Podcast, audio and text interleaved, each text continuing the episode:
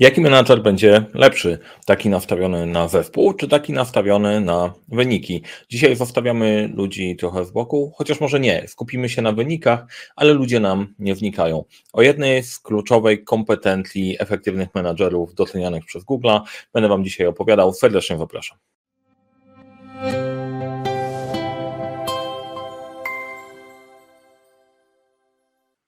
Cześć, nazywam się Mariusz Kapufta. Prowadzę butik doradczo-szkoleniowy Leadership Center, w którym uczymy, jak rozpoczynać i kończyć z sukcesem projekty w świecie, w którym brakuje czasu, brakuje zasobów, za to nie brakuje problemów i pomagamy te problemy rozwiązywać. A na tym kanale i w tym podcaście dzielę się z Wami wiedzą na temat zarządzania projektami, zarządzania i coraz częściej na temat technologii, które sprawiają, że rola kierownika projektu, lidera i właściciela firmy mocno się zmienia.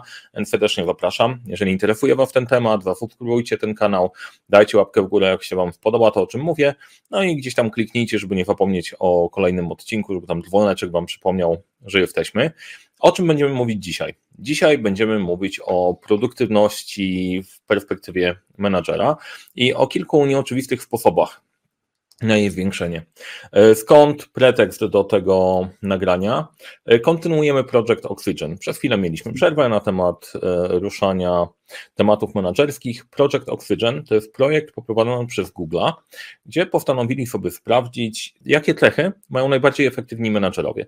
I spośród tych cech jest wybranych kilka. Jedną z nich opisowo, tak jak widzicie na ekranie, albo zaraz usłyszycie, jest, że dobry menadżer jest produktywny i nastawiony na wyniki. I wokół innych cech o tym właśnie porozmawiamy. Jakoś lubię ten odcinek i lubię ten temat, albo lubię tą kompetencję, ponieważ moje doświadczenie pokazuje, że wbrew takiej obiegowej opinii, słuchaj, zadbaj o ludzi, a wynik przyjdzie sam, to nie jest prawda. Bez e, myślenia o wynikach, bez ich sprawdzania działa to tak sobie. I to, czym się z Wami podzielę, to się podzielę moimi doświadczeniami z praktyki na temat tego, jak można tę kompetencję używać, używać w praktyce.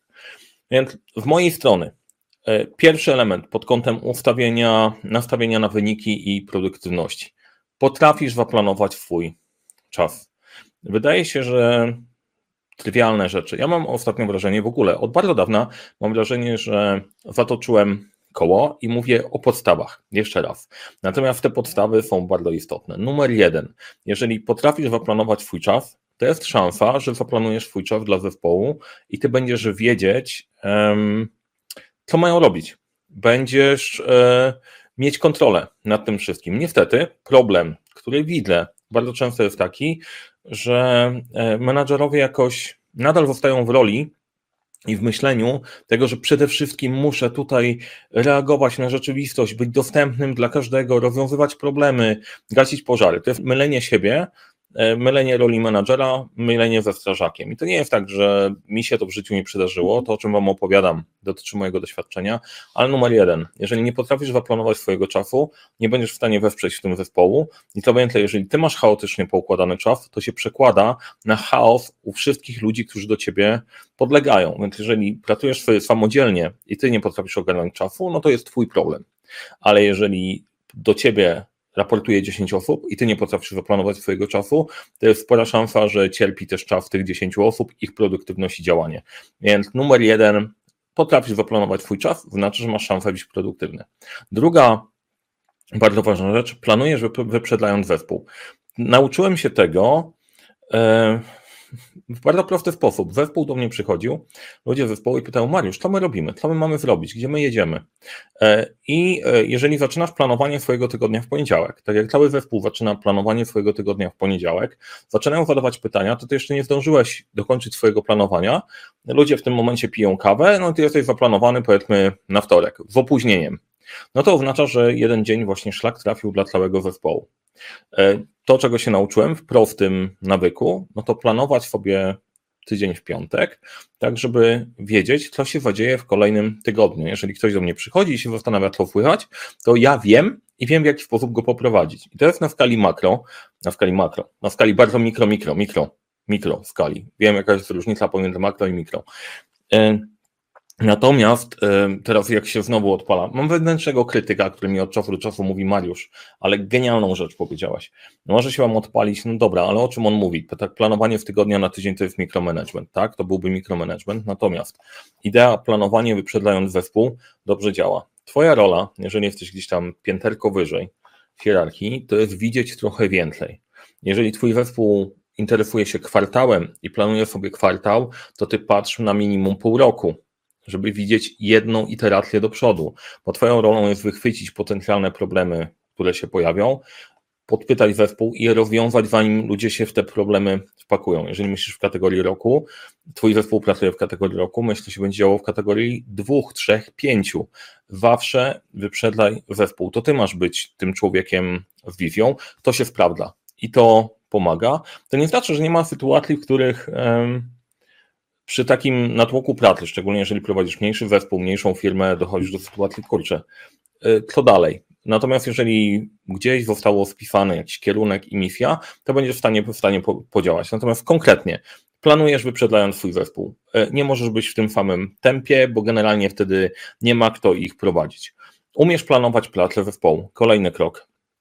Rozpisanie zadań. Kto, co, kiedy. E, w jakim obciążeniu, mniejszym, większym, jakie są zasady pracy. I jedno to jest kwestia zaplanowania tej pracy, a drugie egzekwowania, czyli postęp, plan, problemy. Tak samo jak pracujemy, pracujemy na projektach. Potrafisz rozplanować tą pracę, rozdzielić zadania, przypilnować, żeby to się, żeby to się zadziało. Totalnie oczywiste, ale może też nie do końca, bo wiele osób ma w tym problem. Do jakiego poziomu szczegółów wejść, jak bardzo planować. Najlepsze, mm, dosyć dobrym podejściem tutaj, które pomaga w praktyce, to jest situational leadership, czyli podejście sytuacyjne. To Blanchard, o tyle, o ile dobrze pamiętam, o tej godzinie w poniedziałek jest twórcą tego podejścia. W zależności od poziomu rozwoju osoby planujesz inaczej. Dla osób, które są początkujące, planujesz to w mniejszych dawkach, e, krótsze zadania. Dla osób, które są bardziej ogarnięte, rozwinięte i dojrzałe, dajesz im grubsze zadania i też dajesz jeden punkt do zrobienia, ale ten punkt może być włożony z kilku, e, może być bardziej włożonym projektem czy przedsięwzięciem do, e, do ogarnięcia i wtedy też się nie zajmujesz planowaniem aż tak bardzo pracy osób, które są już samodzielne, pomagasz bardziej coachując te osoby, które, które zaczynają. Natomiast wcale to też nie jest taka trywialna, trywialna kompetencja. Jak zaplanować E, pracę w zespole, żeby ta praca faktycznie się wykonywała. Na pewno nie jest dobrym planowaniem pracy zespołu, wrzucanie jakoś to zrobicie, wierzę w Was. To okej, okay, może to jest jakaś oznaka super przywództwa, ale nie planowania. Kolejne, oceniasz wartość, zanim zaczniesz działać. Tu jest super pułapka, w którą bardzo łatwo e, wpaść, szczególnie dla osób aktywnych. I przyznaję, sam wpadałem w nią dosyć często i to jest coś, co mnie bardzo, bardzo kusi, typu okej, okay, jest nowy pomysł, zróbmy to, działajmy i tak dalej. Tylko, jeżeli masz być produktywnym, nastawiony na wynik, nie chodzi o to, żeby dużo robić, tylko chodzi o to, żeby zrobić.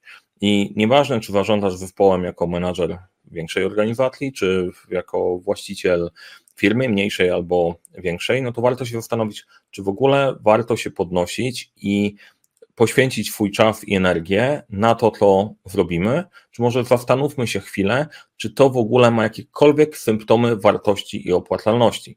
Bo to, że można to zrobić, że to jest fajne e, i można zacząć i, i zająć się tym czymś, nie znaczy, że warto to robić. E, lepiej mądrze wstać niż głupio biegać. Zdecydowanie.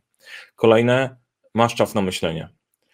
Problem 50% ludzi pełniących stanowiska menedżerskie nie ma czasu na myślenie, nie ma czasu na zaplanowanie pracy swojej zespołu w godzinach pracy. Albo po godzinach, albo na spacerze z psem, albo gdzieś dojeżdżając. To jest według mnie e, patologiczne. Praca menadżera polega na myśleniu, na organizowaniu. Jeżeli nie masz na to czasu, to znaczy, że coś jest nie tak. To jest nawyk kluczowy. Trzeba ten czas na myślenie mieć. I znowu bijąc się w piersi, to jest um, warto znaleźć sobie ten czas na różnych poziomach, bo jedno to jest ten plan co tydzień na zasadzie, co zrobimy w kolejnym tygodniu, co dowieziemy, co będziemy robić, ale warto mieć czas, który wymaga też trochę innej energii, na swobodne myślenie o tym, jak masz plan na swój zespół w ciągu roku, w ciągu kolejnych lat, misję, wizję, gdzie my w ogóle zmierzamy. I ten czas dopiero się uwalnia, jeżeli faktycznie odetniesz się od chaosu tej bieżącej pracy operacyjnej. To bardzo ciężko wyłapać, jeżeli jesteś w tym kołowrotku, bo wydaje ci, że fajnie myślisz, wszystko jest fajnie, wszystko jest pod kontrolą. Dopiero jak sobie dasz przestrzeń na to, żeby odejść od kołowrotka, zostawić to na chwilę, e, wlać temat, absolutnie wlać temat, pojawia się przestrzeń na to, żeby wymyślić coś, co jest out of the box. I bez zaplanowanego tak, czasu na myślenie co tydzień będzie katastrofa. Bez zaplanowania sobie takich większych sesji, gdzie nikt ci nie przeszkadza, możesz spojrzeć z perspektywy na swój zespół, na działanie, na firmę, e, no to generalnie nie, nie, da się wejść na wyższy, na wyższy poziom, bo e, normalnie będziesz jechać na autopilocie. Mózg nawet nie będzie miał szansy wyłapać mm, energii na to, żeby o czymś pomyśleć. Wiem, mówię doświadczenia. Kolejna, nie boisz się stormingu. Jak jesteś nastawiony na wyniki, to napotkasz sytuację, w której zespół będzie się ze sobą ścierał. No i wiadomo, że to się będzie działo. Czasem udaje się to rozwiązać, czasem niestety to jest nierozwiązywalne i zespół się rozpada w takim kształcie, w którym, e, w którym jest. Natomiast banie się w sytuacji, w której będziesz musieć, musieć, będziesz musieć, będziesz musiał albo będziesz musiała, jakaś jest forma właściwa. Na pewno, na pewno znajdzie się polonista, który napisze mi w komentarzach, jak jest właściwa. Mm, jak jest właściwa. Uśmiecham się do siebie, bo właśnie wkończyliśmy taki projekt bardzo ciekawy projekt przygotowania materiałów dla, dla listów, zarządzania projektami. A i w życiu nie dostałem takiego feedbacku na temat gramatyki, spójności i tak dalej. Ale wracając do tematu, niezależnie od tego, czy będziesz musieć, musiała i tak dalej, to e, spotkasz się z sytuacją, gdzie będzie konfliktowo, e, będziemy się ścierać. I unikanie tych sytuacji za wszelką cenę, żeby było miło, jest kontrproduktywne, kontrefektywne, nie działa, obniża autorytet, rozwala zespół, działa przeciwko, przeciwko zespołowi. Skąd się wziął Storming? Storming wziął, wziął się w modelu Takmana, gdzie mamy kilka e, etapów rozwoju zespołu, forming, storming, norming, performing. Forming to zespół się zaczyna kształtować, storming to jest ten punkt, w którym zaczynasz się ścierać o to, jak wyglądają zasady. I ten storming dzieje się co jakiś czas co jakiś czas dzieje się nawet w tym samym zespole, jeżeli system się zmienia, więc banie się tego stormowania i zderzenia się z, czym, z tym, że komuś coś nie pasuje, nie jest takie sobie. Kolejne, planujesz krocząco na kilka tygodni do przodu. Planowanie kroczące to jest taki stary, bardzo stary koncept, e, opracowany przez druidów e, w małej galijskiej wiosce, gdzie jakiś mały gówniarz wpadł do kociołka i musiał go druid z tego kociołka, e, kociołka wyrzucić i wtedy wymyślił planowanie kroczące. Tak przynajmniej mówią galijskie legendy. E, co mówią niegalijskie legendy? Niegalijskie legendy mówią, że dawno, dawno temu istniała taka metoda e, planowania planowania projektów, która polega na tym, że planujesz dosyć dokładnie etap, który na, w którym jesteś, trochę mniej dokładnie kolejny i bardzo ogólnie te, które będą dalej w przyszłości. Dlaczego? Dlatego, że nie jesteś w stanie zaplanować w dokładnością do dnia projektu, który będzie trwał kilka lat, nie? bo jest im dalej w przyszłość, tym ryzyko błędu jest większe, tym wahnięcia większe, więc spędzenie dużej ilości czasu na tym planowaniu jest nieuzasadnione. Po prostu i tak trzeba było wpędzić go jeszcze raz. Planowanie kroczące polega na tym, że jak pracujesz z zespołem, to zaplanuj, OK, co mamy do zrobienia w tym miesiącu i w kolejnych dwóch, w tym dokładnie mniej więcej w kolejnych.